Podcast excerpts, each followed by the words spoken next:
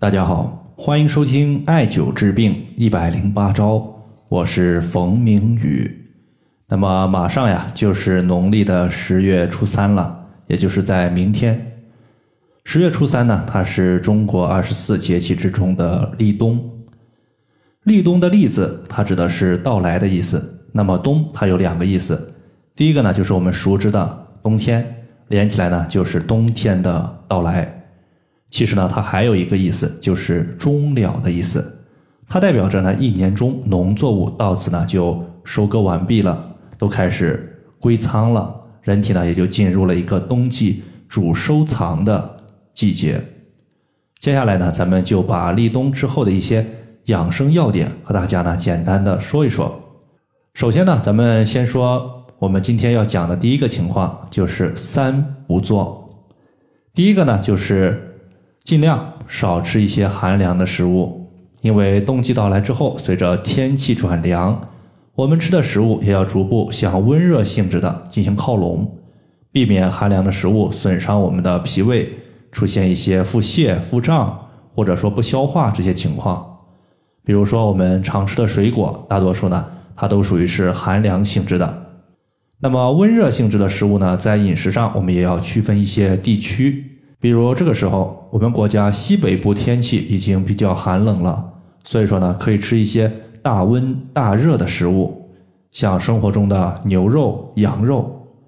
而沿海地区以及长江以南的地区，这个时候呢，虽然温度相较于夏季、秋季有所降低，但整体的一个气温还属于是比较温和的。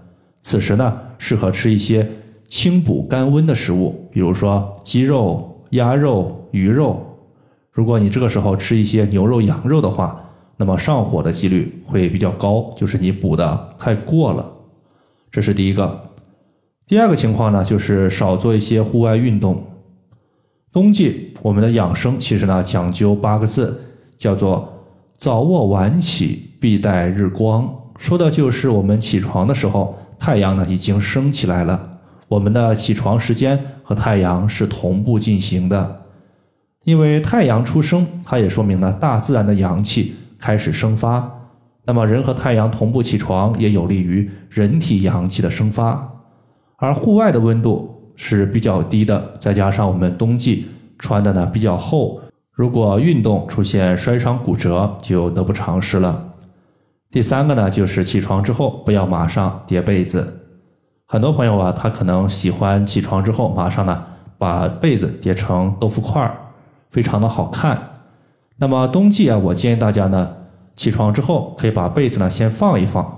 比如说呢，你先去洗漱，洗漱完毕之后再来叠被子。因为经过一晚上的睡眠，我们的被子呢又比较厚实，我们身体中它排出的一些垃圾毒素并没有外排到空气里面，大多数呢它反而附着在被子中。如果你一起床把被子叠好之后，它不利于被子中的一些垃圾毒素的外排。如果你确实想叠被子的话，不妨呢，先把我们的一个被子里外颠倒一下，然后的话开窗通风，等自己洗漱完毕之后再叠被子。这样的话，既可以保证被子叠的好看，另外一方面呢，它也有利于被子里面的一些细菌、垃圾毒素的外排。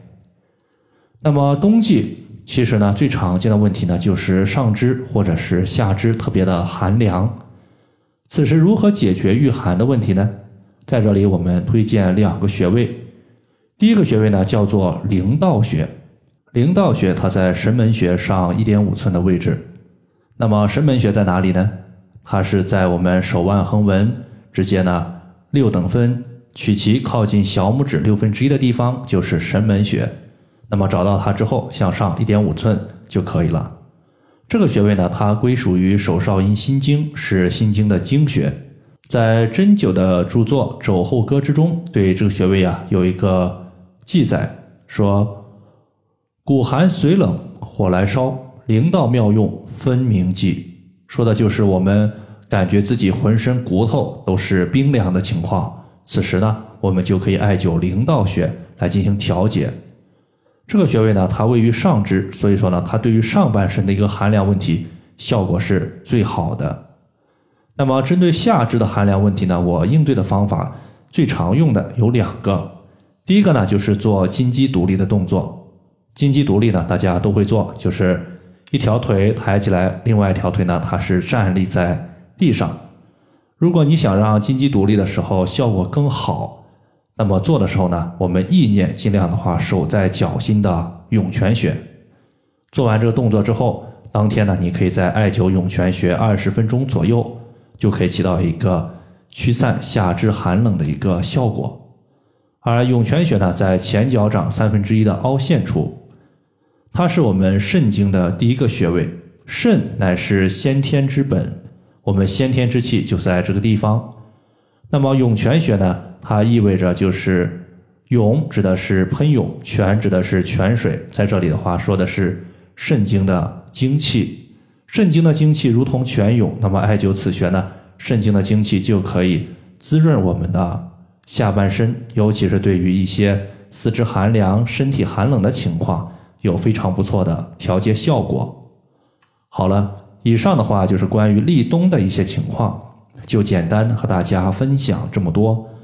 如果大家还有所不明白的，可以关注我的公众账号“冯明宇艾灸”，姓冯的冯，名字的名，下雨的雨。感谢大家的收听，我们下期节目再见。